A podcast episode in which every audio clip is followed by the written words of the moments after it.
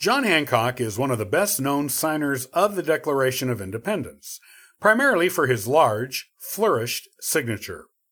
Also, he was the first person to sign it, which was an act of great bravery at the time because signing it meant the signers were committing treason against the British government who ruled them at that time.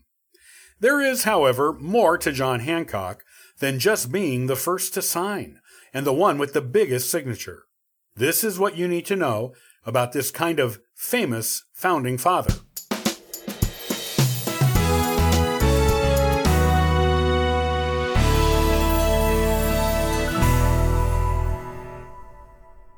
John Hancock was born on January 23, 1737, in Braintree, Massachusetts, in the area of the town that would eventually become the city of Quincy. His parents were Colonel John Hancock, Jr. and Mary Hawke Thaxter, who was the widow of Samuel Thaxter, Jr. Both were from Massachusetts. The Hancocks lived close to the Adams family, and so John Hancock and John Adams became good friends in childhood. The Hancock family was comfortable financially and owned one slave when John was a child to help with the household chores. John's father died in 1744. After this, young John was sent to live with his aunt and uncle, Lydia Henchman and Thomas Hancock. This was to prepare John for a career since his father was no longer around to train him in one. Thomas Hancock was an extremely successful businessman and was one of the wealthiest and best known residents of Boston.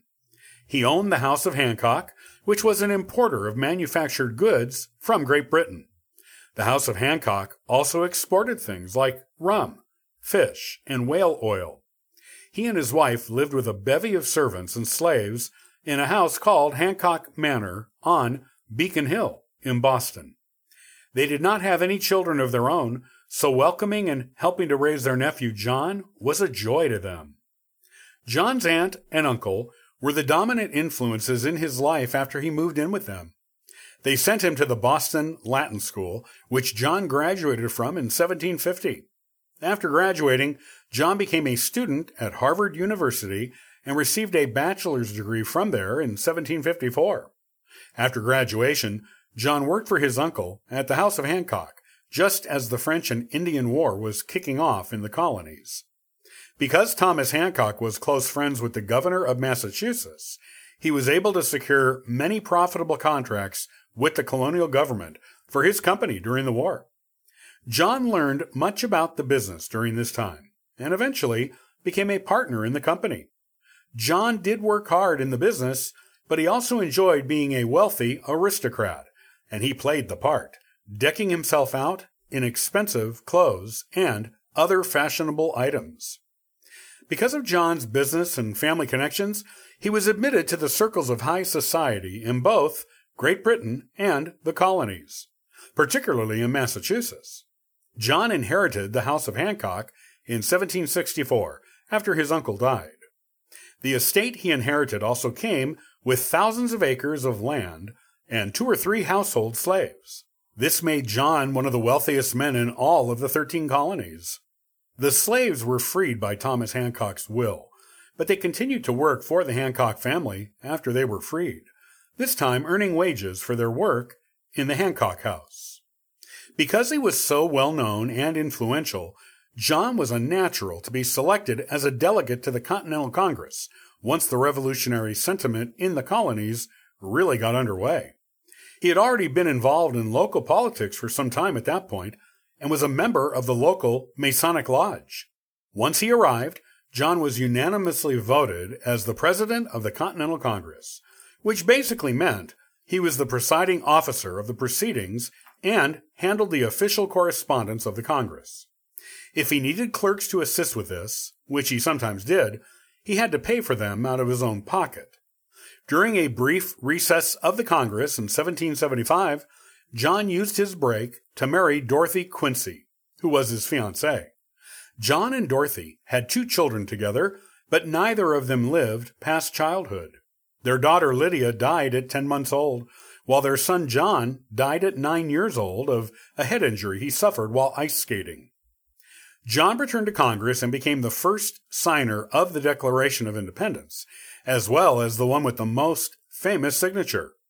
He also financed a lot of George Washington's Continental Army himself and wrote countless letters to other colonial officials to raise money for the same things. A ship among the American fleet was even named the USS Hancock after him. After the Revolution, John was elected as the President of Congress under the Articles of Confederation, but was uninterested in the position and soon resigned. Later, when the Articles were amended into the Constitution, John was elected President of the Ratifying Committee in Massachusetts. Each state had to ratify it, with a two third majority approval for the Constitution to become the governing document of the country. John was ill during most of the convention and wasn't even there at the beginning of the convention. John didn't even speak much until the end of the convention when he gave a speech in favor of the Constitution. Samuel Adams supported John in this, the first time in years the two had agreed on a political issue. Massachusetts narrowly approved the Constitution, and John and Samuel's votes in favor of it are considered to be the most influential factors for the other delegates to give their votes in favor of it too. John's last foray into the political arena was when he was put forth as a presidential candidate in the first presidential election. Everyone knew George Washington would be elected, but John hoped to maybe get enough electoral votes to be declared vice president. It was considered unseemly to openly campaign at the time, but instead to make one's desires discreetly known. John only received four electoral votes, none of them from his native Massachusetts, and his childhood friend John Adams was elected vice president instead. John was disappointed, but he continued to be popular in Massachusetts anyway after that.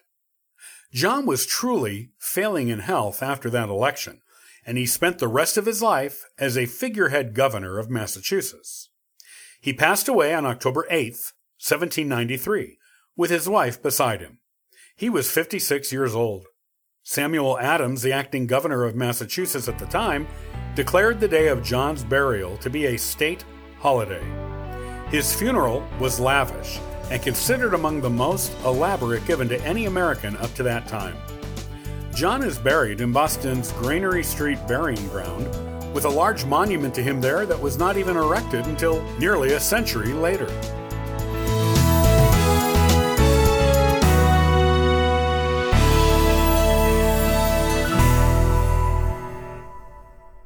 Many thanks for listening to and following the Ancestral Findings podcast. Visit ancestralfindings.com to download a free genealogy ebook, inquire about a free genealogy lookup, and register for the weekly historical postcard giveaway. And thank you to everyone who contributes via Patreon. It helps keep this car on the road, this kite in the air, and this ship on course. I hope you have a wonderful day and happy searching.